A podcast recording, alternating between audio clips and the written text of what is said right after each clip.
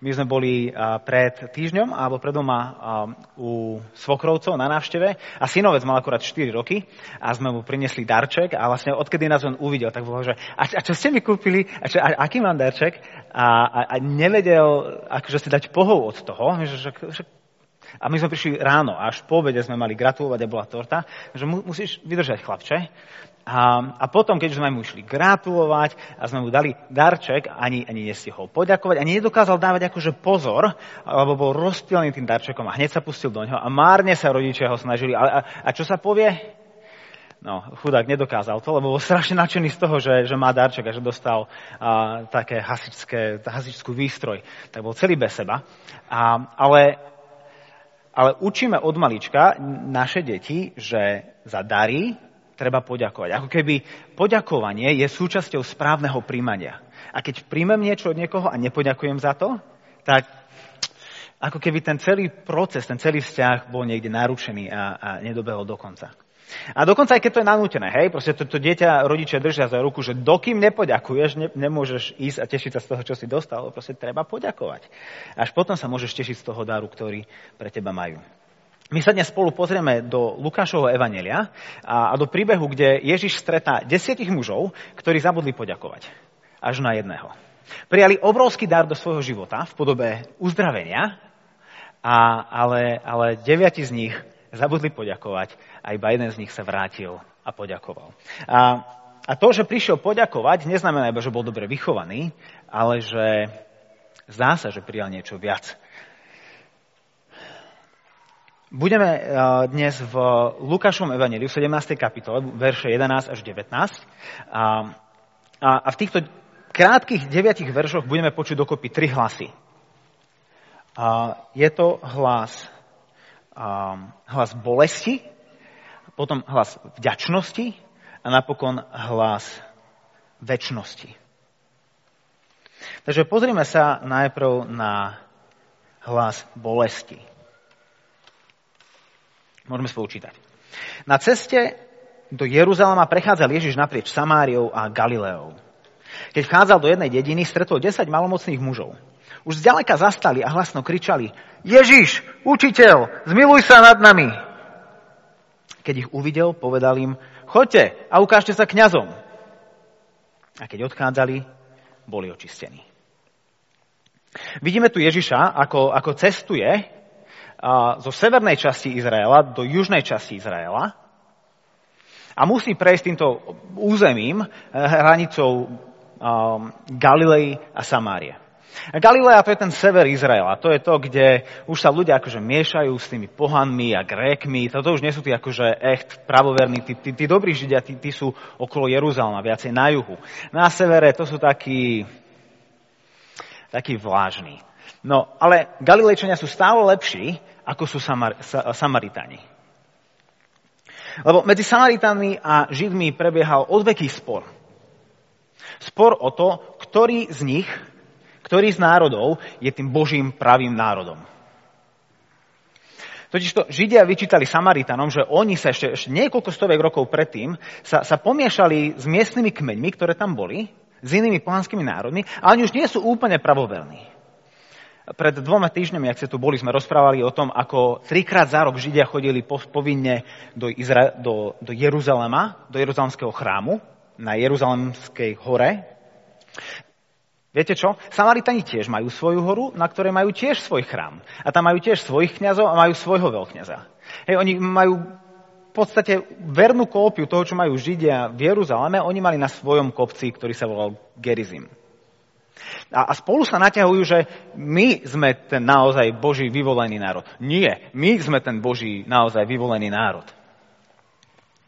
Židia uznávajú, Židia majú za svoje Božie slovo celú starú zmluvu, ale Samaritáni z toho berú iba prvých 5 kníh Mojžišových. Čiže veľa z toho, čo Židia považujú za Božie slovo, Samaritáni hovoria, toto Božie slovo není, iba toto. A tak Židia im vyčítajú, vy ste úplne mimo, chodíte na zlý kopec a čítate zlú Bibliu. Samaritani hovoria, nie, nie, nie, nie, vy, vy ste na zlom kopci a vy máte tam akože veci v Biblii, ktoré pán Boh vôbec nepovedal.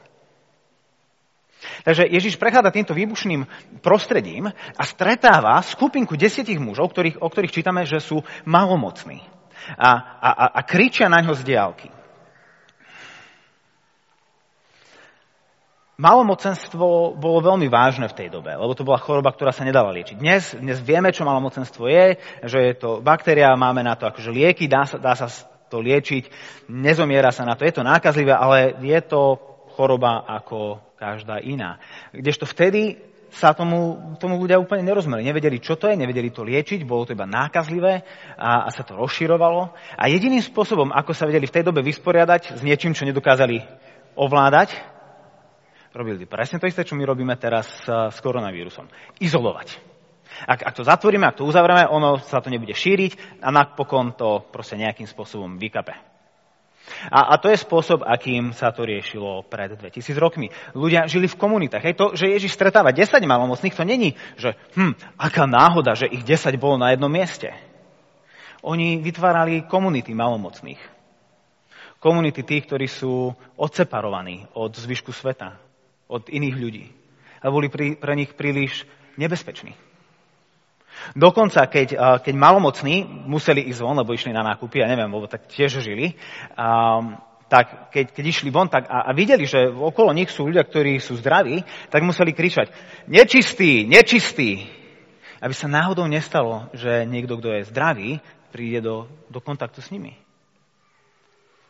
Čiže žili v úplnej sociálnej izolácii, niesli na sebe hlbokú stigmu. A to je dôvod, prečo na Ježiša musia kričať. Nie preto, že sú naštvaní, alebo že Ježiš je hluchý, ale že oni si musia držať odstup, dištanc. A kričia na Ježiša. Ježiš, učiteľ, zmiluj sa nad nami. A je veľmi zaujímavé si všimnúť, že ako ho oslovujú. Nehovoria, dobrotivý pane, buďte k nám milostiví, daj, dajte nám nejakú almužnu, nejaké, nejakých pár drobných, hej, keď máte malomocenstvo, pracovný trh vám nie je veľmi naklonený. Nie, oni Ježiša oslovujú menom a ešte ho nazývajú dokonca aj učiteľom. A, a čiže, čiže tá milosť a to zmilovanie, ktoré oni ho hľadajú, je nejaké väčšie. Očividne o Ježišovi už počuli. A, nazdávam, a rozmýšľam, že či nepočuli od svojho bývalého kolegu, lebo momentálne sme v 17. kapitole Lukáša, ale keby sme prelistovali dozadu o 12 kapitol do 5. tam čítame o inom malomocnom, ktorého Ježiš vyliečil. A ako v každej komunite, určite aj v tejto správy kolovali veľmi rýchlo. A sa dozvedeli, je tu tento Ježiš, o ktorom vieme, že si dokáže poradiť s tým, s čím nikto si nevie poradiť. Možno nádej svitla aj pre nás. A tak volajú na ňo, Ježiš, učiteľ, zmiluj sa nad nami. A ako zareagoval Ježiš? Ježiš? Keď ich uvidel, povedal im, choďte a ukážte sa kňazom. Ak dnes prídete z, jak, jak ich voláme, nebezpečné krajiny uh, koronavírusovo, rizikové krajiny. Ak, ak dnes prídete z rizikovej krajiny, kde sa to proste šíri a musíte ísť do karantény, v karanténe musíte zostať, dokým nedo, nemáte potvrdenie, že ste negatívni, dokým nemáte negatívny test. Až s ním môžete sa voľne pohybovať. Bez neho musíte zostať v karanténe.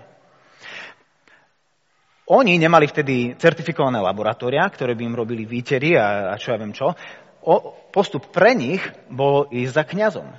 A kňaz toto je celé popísané, ak by ste to na domácu úlohu chceli čítať dneska večer pred spaním, Levitikus, kapitola 13-14. A kňaz sa to mal na to pozrieť, mal to zhodnotiť, tam nejaké kroky, ako vyhodnotiť, že či to je OK, či to nie je OK. A on bol ten, ktorý nakoniec vydal akože certifikát čistoty. Že áno, to už malomocenstvo pominulo, dvere do spoločnosti sú ti opäť otvorené. Alebo mrzí ma to, ale stále, nie, stále sa nemôžeš pohybovať medzi ľuďmi, musíš zostať v karanténe. Čiže Ježiš na to reaguje veľmi pozitívne. Ako keby proste Ježiš im vychádza v ústretí a hovorí, dobre, tak choďte za kniazmi. A oni vo viere idú. A ako idú, ako, ako sa vydávajú na cestu, zrazu zistujú, že sú očistení. Proste idú, rozmýšľajú, že povedal, aby sme išli za kniazmi. Ale však, však nás kniazy na, nakopnú, nakopajú, keď, keď uvidia, že malomocní k nimi prišli. A zrazu, Filip, pozri sa, ty si čistý. A, a, a ja tiež som čistý. A zrazu si uvedomili, že im je dobré. Zrazu celá táto stigma, ktorú zo sebou niesli, táto bolesť, ťarcha, izolácia, zrazu skončila. A kto vie, či oni boli malomocnými mesiace či roky. A keďže sú skupina desiatich, pre niektorých to mohla byť podstatná časť ich života. Neboli dva týždne, ani tri mesiace. Hej? Rozsah toho, čím oni prechádzali, si nikto z nás nevie predstaviť.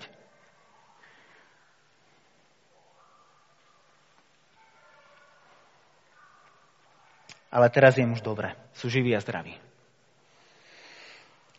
A tu by sa príbeh mohol skončiť. Lebo máme v ňom všetko, čo potrebujeme na dobrú kázeň. Máme v ňom problém, s ktorým si žiadny človek nevie poradiť. Máme v ňom Ježiša ako hrdinu, toho, ktorý prichádza s riešením a všetko dá do poriadku. A dokonca tu máme vieru, hej, oni museli najprv Ježišovi uveriť, až potom boli očistení. A takisto tu máme milosť, lebo neurobili absolútne nič v tom celom príbehu, čím by si to mohli zaslúžiť. Proste to bola Ježišova štedrosť a práve jeho dobroty a veľkorysosti, že im vyhovel. Čiže máme tu všetko, čo potrebujeme na to, aby sme mali dobrú kázeň. Tento hlas bolesti, ktorý bol pre nich tak charakteristický, ktorý určite zaznel, aj keď hlasno volali na Ježiša. Hlas bolesti pominul. A, sa môžu vrátiť späť za svojou rodinou, za svojimi priateľmi, späť do svojej komunity. No, na tele možno hej, Malomocenstvo im zmizlo z pokožky, ale, ale bol tu ešte oveľa hlbší proces, ktorý musel nastať. Síce už nemusia všade pred každým kričať nečistý, nečistý, možno proste teraz kričia pravý opak. Čistý, čistý, konečne čistý, lebo ľudia doteraz ich mali asociovaných s, proste s vyhýbaním sa, hej, tak musel možno ľudí upozorňovať na to, že už je to v pohode byť s ním.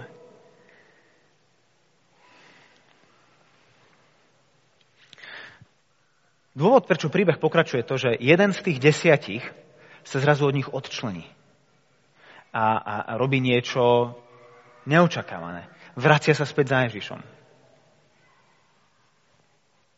Pretože on, keď sa pozrel na to, čo sa práve odohralo, tak videl niečo viac ako len čistú pokožku.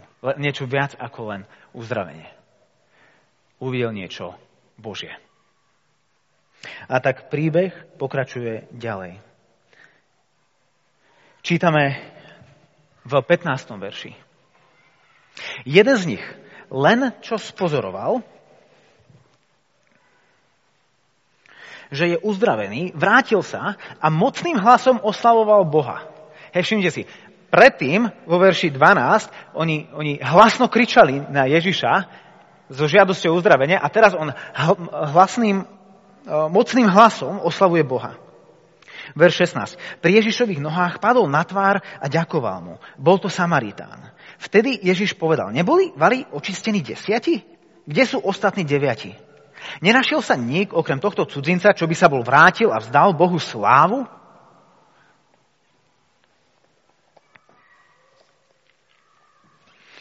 Jeden z desiatich zareagoval inak ako zvyšní deviati on vracia sa späť k Ježišovi a, a podľa mňa môžeme polemizovať, že či vlastne on nie je neposlušný.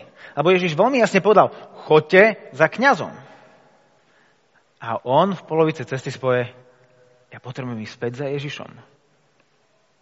A čítame, že keď, keď prichádza, k Ježišo, e, e, pri, prichádza k Ježišovi, mocným hlasom oslavuje Boha a potom padá na tvár pri Ježišových nohách.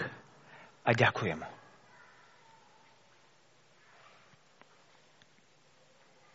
Na začiatku sme počuli jeho hlas bolesti, keď hlasno kričal. Ten hlas bolesti pri tých deviatich pominul. Ale pri tomto jednom sa premenil. Sa transformoval. Z hlasu bolesti zrazu znie hlas vďačnosti. A to je podstatný rozdiel medzi, týmito, medzi týmto jedným a tými deviatimi. Jedni prestali kričať bolesťou, druhý začal volať vďačnosťou. A teda prichádza k Ježišovi a čítame tam, že padol na tvár a ďakoval mu.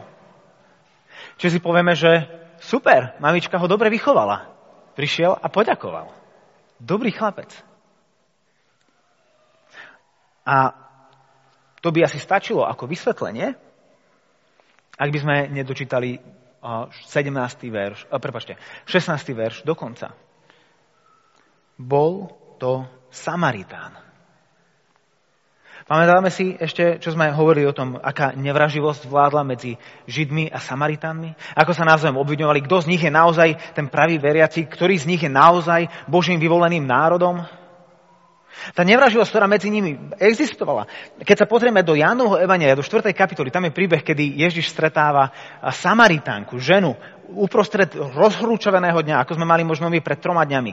A predstavte si, že o jednej nájdete stretnete ženu Samaritánku pri studni a ju poprosíte, nedáš mi prosím ťa napiť? A jej reakcia je, ty, Žid, si pýtaš do mňa, Samaritánky, aby som ti dala napiť?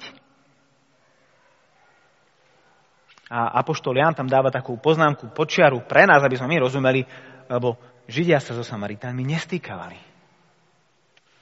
Proste ani pohár vody ti nepodám, aj keď si vysmenutý. Tam si naber, čo mňa do toho? No čo môžeš byť rád, že ti dovolím z tej studne piť?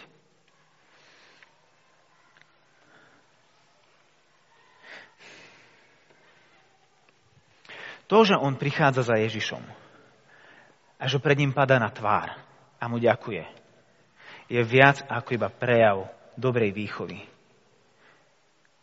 Je viac ako len, no tak sa patrí, alebo je to slušné. On týmto gestom popiera všetko, na čom si zakladajú ľudia v jeho okolí. Či na jednej strane konfliktu, alebo na druhej strane konfliktu. On hovorí, že toto všetko je úplne irrelevantné. A on prichádza nielenže k Židovi, ale k židovskému rabínovi a padá pred ním na tvár. Gesto nielen pokory, ale úplného podriadenia sa a ďakuje mu. A hovorí, že bez teba by toto nebolo.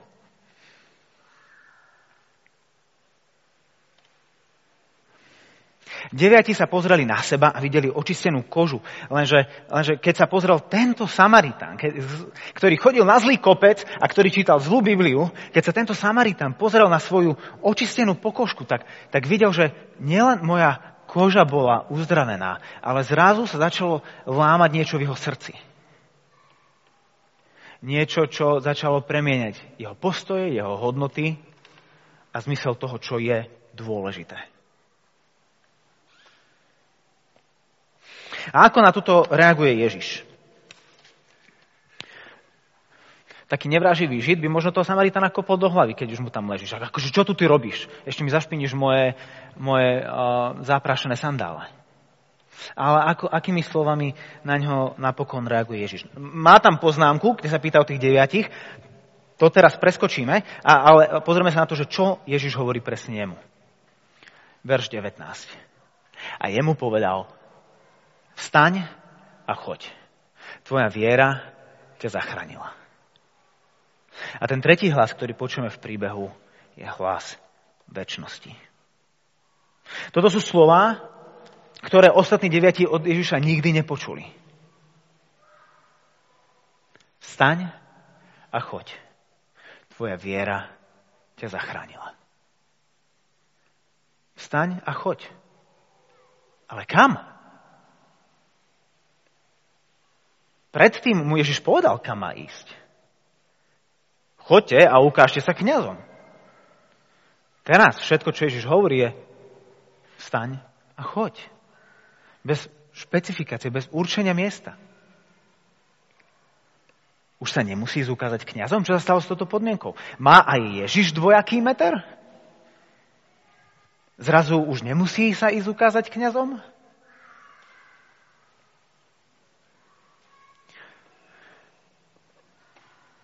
Tejto chvíli, keď on leží tvárou na zemi pred Ježišom, tak čo on urobil, sám nevediac, čo on v tej chvíli urobil, je to, že prišiel k tomu najvyššiemu kniazu, kniazovi, k tomu najväčšiemu kniazovi.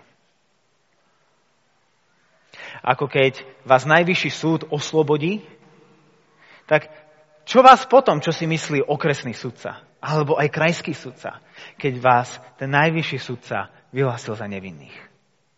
Na čo by ešte išiel? Či do Jeruzalema, alebo, alebo na horu Gerizim, či za jedným, alebo za druhým kňazom. Aký kňaz by mu mohol povedať niečo, čo by mohlo protirečiť a obstať proti tomu, čo mu Ježiš povedal?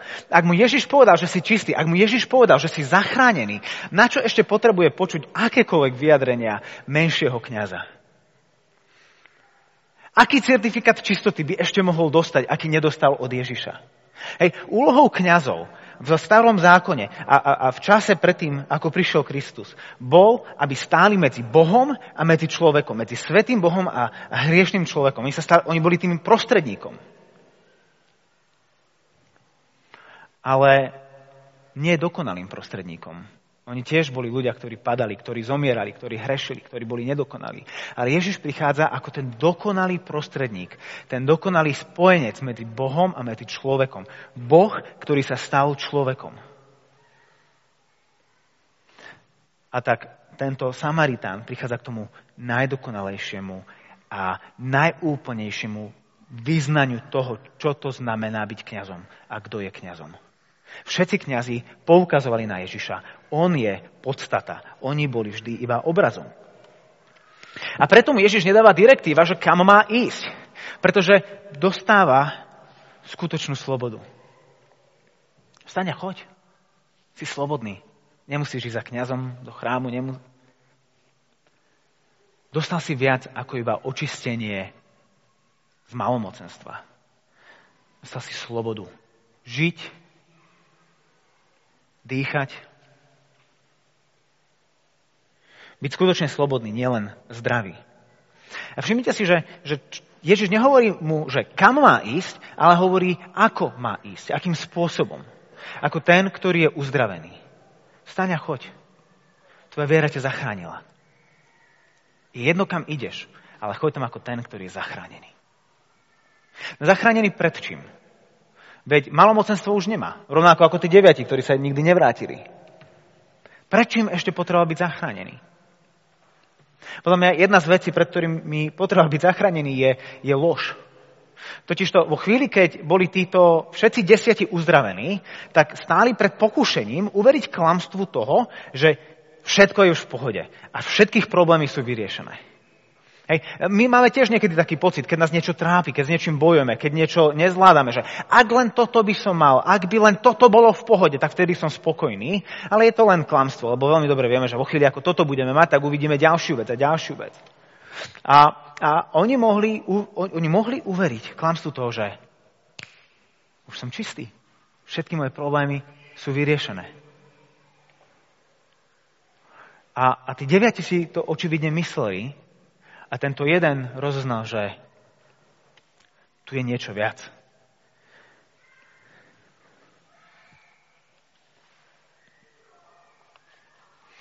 Tento náš Samaritán, ktorý chodil na zlý kopec a čítal neúplnú Bibliu, pochopil, že sa musí vrátiť späť k tomuto Ježišovi a že pritom nedokáže neoslavovať Boha.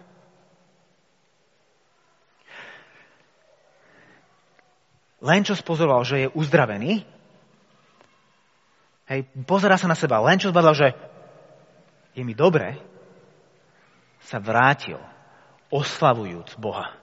Hej, jeho hlava zdvihnutá ku nebesiam, oslavujúc Boha a potom, keď prichádza pred Ježiša, padá pred ním na kolená a ďakuje mu. Čo robili tí deviati? Tiež. Len čo spozorali, že sú uzdravení, pokračovali ďalej vo svojich životoch. Robili určite všetky tie veci, ktoré doteraz roky nemohli. Išli a vyboskávali svoje manželky a vyobímali svoje deti a išli s kamarátmi na pivo alebo čokoľvek pili v Izraeli okrem vínam a, a, a tešili sa zo života. Ale stále sa pozerali na seba. Kdežto tento Samaritán sa na seba vôbec nepozerá. Celý čas hladí na Boha a ďakuje Bohu za to, čo spravil v jeho živote. A toto ho vedie späť ku Ježišovi. Toto ho vedie ku Ježišovým nohám s vďakou na perách.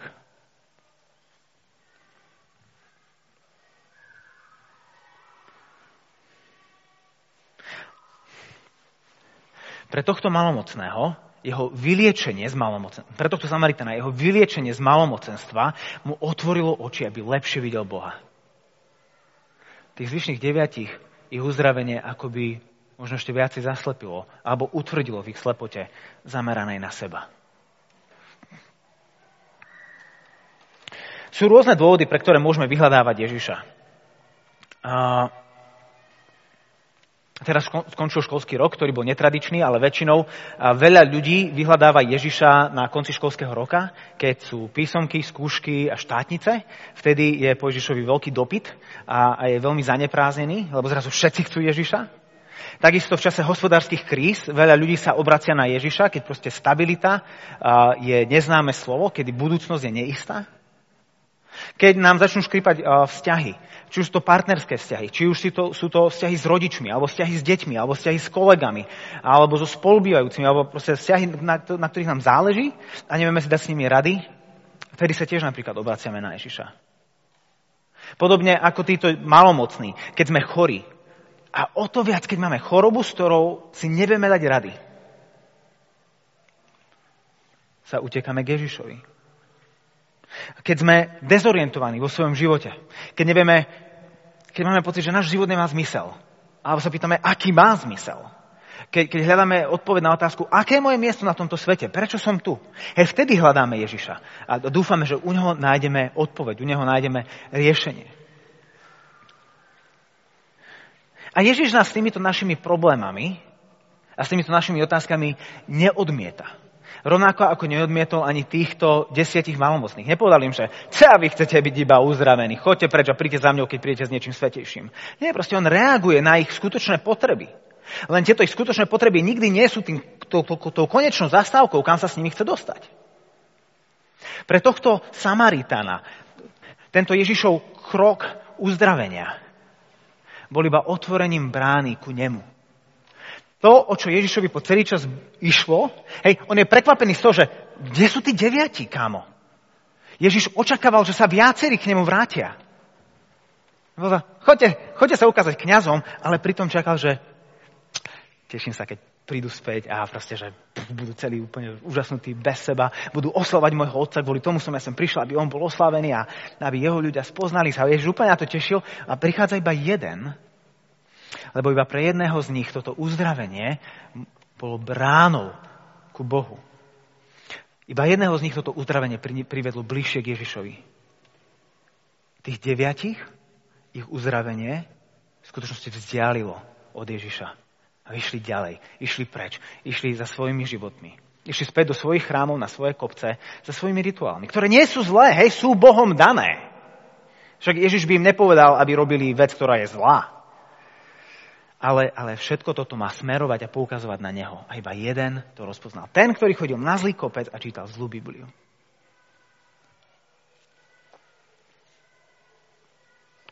Čiže Ježiš má pre nás pripravené niečo viac ako len zdravie, šťastie, peniaze a lásku, čo si tak častokrát želáme pri tých našich tradičných gratulovačkách.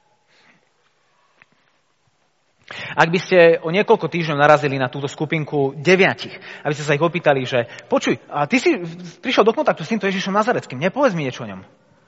No hej, počuj, super chlap, akože pomohol mi, zmenil mi život, akože malomocen, povedal iba slovo a malomocenstvo preč. Akože veril by si tomu, že pred mesiacom a pol ja som bol akože celý šupinatý a proste zle a teraz pozri na tú hebkú pokožku a, a proste a život je úplne dobrý, som späť so svojou manželkou, so svojimi deťmi, s kamarátmi, chodím do práce, život je úžasný. A moje hodnotenie? 5 hviezdiček z 5. Odporúčam. Lepšieho učiteľa v Izraeli zaručene nenájdeš. Ale ak by ste stretli tohto Samaritana o niekoľko týždňov a jeho by ste sa opýtali na jeho skúsenosť s Ježišom, on by vám spieval úplne inú pesničku. Ježiš? No jasné. Ako by som mohol zabudnúť? Človeče, on mi úplne zmenil život. A ja viem, že to všetci hovoria o všetkom, ale to není fráza, ja to myslím naozaj, že on mi úplne zmenil život. Akože, hej, na jednej strane ma, akože ma vyliečil z malomocenstva a, a to už mi len mení život. Ale počuj, on, on urobil niečo viac ako len to. On spravil niečo v mojom srdci. A, a sám to neviem úplne presne popísať, čo to bolo, ale, ale ale proste ma to ťahalo späť k nemu a prišiel som k nemu a, a padol som pred ním na tvár. A ja viem, že to je žid že to by som nemal robiť a, a všetci ma vysmiali, že aký, aký som, aká som proste tu na papuča, že, sa, že si nechám po sebe poskákať. Ale nie, počuj, ja keď som ležal pred ním a som mu ďakoval a som oslavoval Boha, moje srdce sa menilo. Počuj, ja som takto Božú blízkosť necítil, ani keď som bol na hore Gerizim, v našom chráme.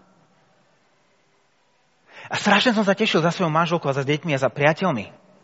A, a, a strašne som sa nevedel dočkať toho, keď mi, kedy mi ten kňaz dá certifikát čistoty. A, a budem môcť ísť späť akože do nášho chrámu. Ale v tej chvíli na ničom z toho nezáležalo. V tej chvíli bolo najdôležitejšie byť tam s ním, pri ňom. Nič také som v živote nezažil. A, a to začalo meniť môj život. To, ako vidím seba, ako vidím Boha, ako vidím teba, ľudí okolo seba. To, ako vidím na, náš chrám na hore Gerizim. To, ako vidím dokonca aj tých Židov. To, a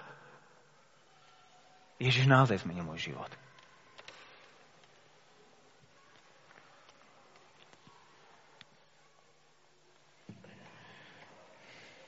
Obávam sa, že sme niekedy Všetci chceme byť tým Samaritánom, ale pravda je taká, že niekedy sme aj, aj tými zvyšnými deviatimi. Že zakúšame Bože požehnania, ale nevyhnutne jeho nespoznávame lepšie. Nás nevedú bližšie k nemu.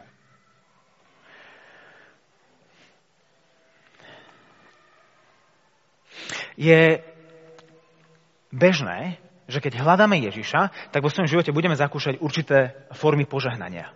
Hej, aj, aj keď sme súčasťou cirkvy a nejakého spoločenstva, komunity, veriacich, tak už len to nám prináša požehnanie. A, hej, cirkev plní úžasnú akože spoločenskú a, úlohu v živote ľudí. A to, že sa poznáme, že si vieme nám navzájom prakticky pomáhať, to je proste obrovský dar, ktorý, ktorý nie je bežný. Hej, a to je požehnanie, ktoré máme vďaka tomu, že hľadáme Krista. Nehovoriac o tom, že napríklad si, si čítame Bibliu a v nej nachádzame múdrosť, ktorú by sme si my nikdy z prsta nevycmúľali. A nachádzame tam princípy pre život a múdrosť, ako, ako, ako navigovať v tomto komplikovanom svete. Alebo keď, keď bojujeme s vlastnou nedokonalosťou, s vlastnými nerestiami, s vlastnými zlozvykmi, a dokonca aj s tými hriechmi. A keď sa nám podarí byť trpezlivejší, byť menej hnevlivý, byť štedrejší voči ľuďom. A vnímame, že toto všetko dostávame od, od, od Boha, že to je jeho milosť. A náš partnerský vzťah alebo deti, hej, vieme, že toto sú všetko dary a nie sme nespravili preto, aby sme si to zaslúžili. A všetko je to od Boha ale stále sme tam, kde sú tí deviati. Stále sme neprekročili ten prach, ktorý oddeluje deviatich od toho jedného. Oni tiež rozoznávali, že toto všetko dobre v mojom živote je od Boha, je od Ježiša, iba vďaka nemu, iba z milosti, ja som si to nezaslúžil, ale ich to stále nepriviedlo k nemu. A nás tiež to nemusí vždy priviesť k nemu. Aj napriek tomu, že zakúšame jeho požehnania, nezakúšame ten, ten pocit sklonenia sa pred ním s vďakou na perách, oslavujúc Boha, nám môže byť niekedy celkom cudzí.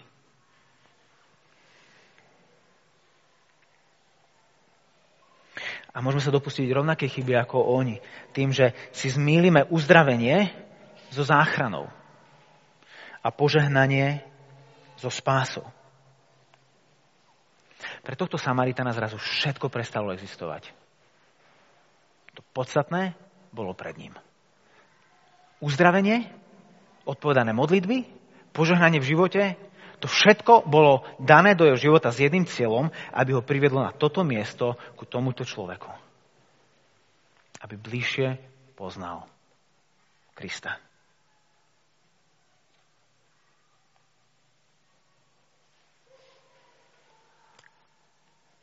Oslavoval Boha a jedným dychom ďakoval Ježišovi.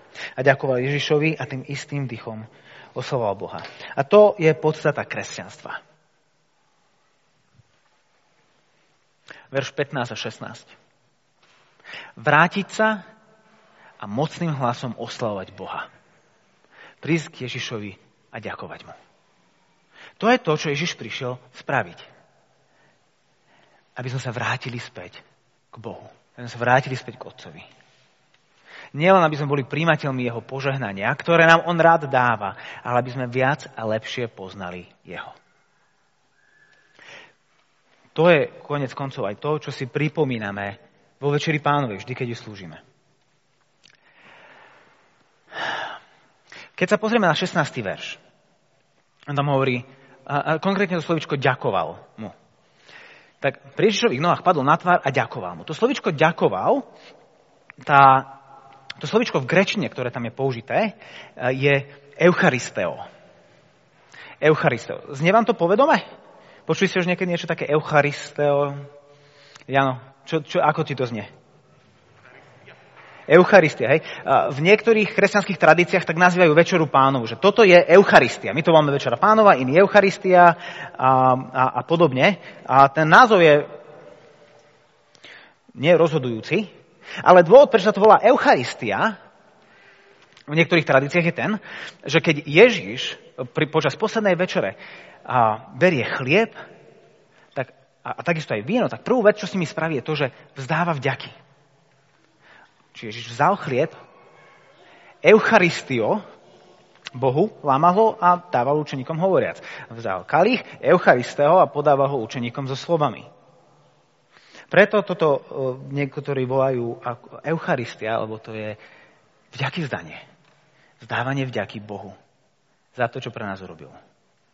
Niekedy k tomu máme tendenciu pristupovať ku, ku tomuto stolu ako k niečomu takému pochmurnému. A, lebo áno, akože pripomíname si to, že Ježiš zomrel. Že jeho telo bolo zlomené, jeho krv bola preliata. Hej, to, to je jedna časť toho celého. A tá druhá časť toho celého je tá, že on to urobil rád. A že nás to privádza bližšie k nemu. Večera pánova je stolom vďačnosti.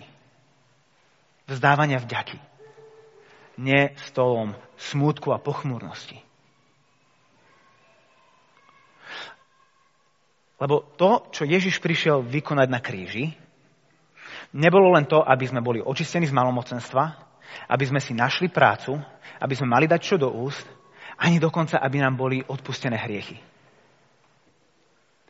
To, kvôli čomu Ježiš prišiel zomrieť na kríži, to, aby sme sa mohli vrátiť späť k Otcovi. Aby sme sa mohli vrátiť späť do Božej rodiny. Aby sa mohli stať Božími deťmi. A toto všetko sú prekážky. Hriech je prekážka toho, aby sme mohli byť s Otcom. Ten cieľ kríža je spoločenstvo s Bohom. Nielen odpustené hriechy, nielen požehnanie života, ale On samotný. A preto aj teraz, keď, keď budeme pristúpať k Večeri pánovej, tak, tak pozývam k nej všetkých z vás, ktorí vnímate, že nielen Boh koná vo vašom živote, a, a, a, a príjmate od neho požehnania, ale že chcete prichádzať späť k jeho nohám. Nielen, že všetko je z milosti a všetko je od neho, ale že toto všetko je na, konci dňa nepodstatné. Podstatný je on. A chcem sa viacej priblížiť k nemu. A nech je aj, aj, aj príchod k tomuto stolu pre vás takým opätovným potvrdením toho, že toto je to, čo chcem. Prichádzať opäť k tebe. Spoznávať ťa s vďakou na perách, oslavujúc nášho Otca.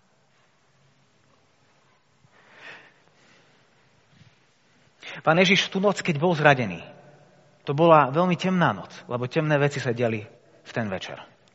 Ale sedel za stolom so svojimi priateľmi, so svojimi bratmi. A uprostred večere on vzal chlieb a robil Eucharisteo, zdával vďaku, lámal ho a dával ho svojim učeníkom so slovami, toto je moje telo, ktoré sa láme za vás. Vezmite a jedzte z neho. A toto robte na moju pamiatku.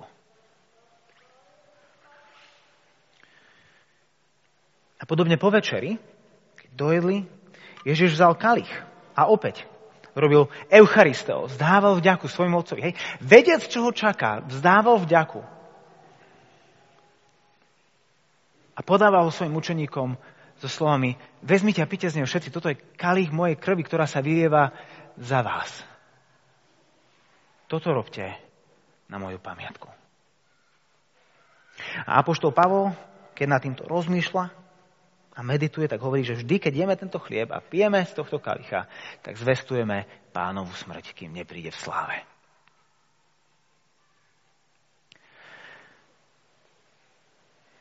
Maťka teraz bude hrať pieseň, počas ktorej môžeme prichádzať a počas tej prvej piesne a tí z vás, ktorí, ktorí prichádzate k Ježišovi nielen pre odpustenie hriechov, ale pre Neho samotného. A A potom, a potom sa môžete vrátiť späť na svoje miesto a pokračovať v spievaní a, a vyjadrovaní vďaky aj, aj, aj, aj v piesni a, a v hlase. Ja sa pomodlím. Pane Ježišu, ďakujeme Ti za to, že Ty si prišiel na tento svet, že Bože, Ty si sa stal človekom, aby si sa stal tým dokonalým kňazom, tým, ktorý dokáže vydať certifikát čistoty a plnosti, ktorý dokáže dať skutočnú slobodu. Slobodu v novom živote, s novou nádejou, s novým smerovaním. Lebo keď poznáme teba, všetko dokážeme zvládnuť. Malomocenstvo, aj, aj neistú budúcnosť, aj, aj ťažkosti vo vzťahoch. Ak máme teba, ak poznáme teba, všetko ostatné je maličké v porovnaní s tebou. Všetko ostatné sa iba rozplýva v pozadí.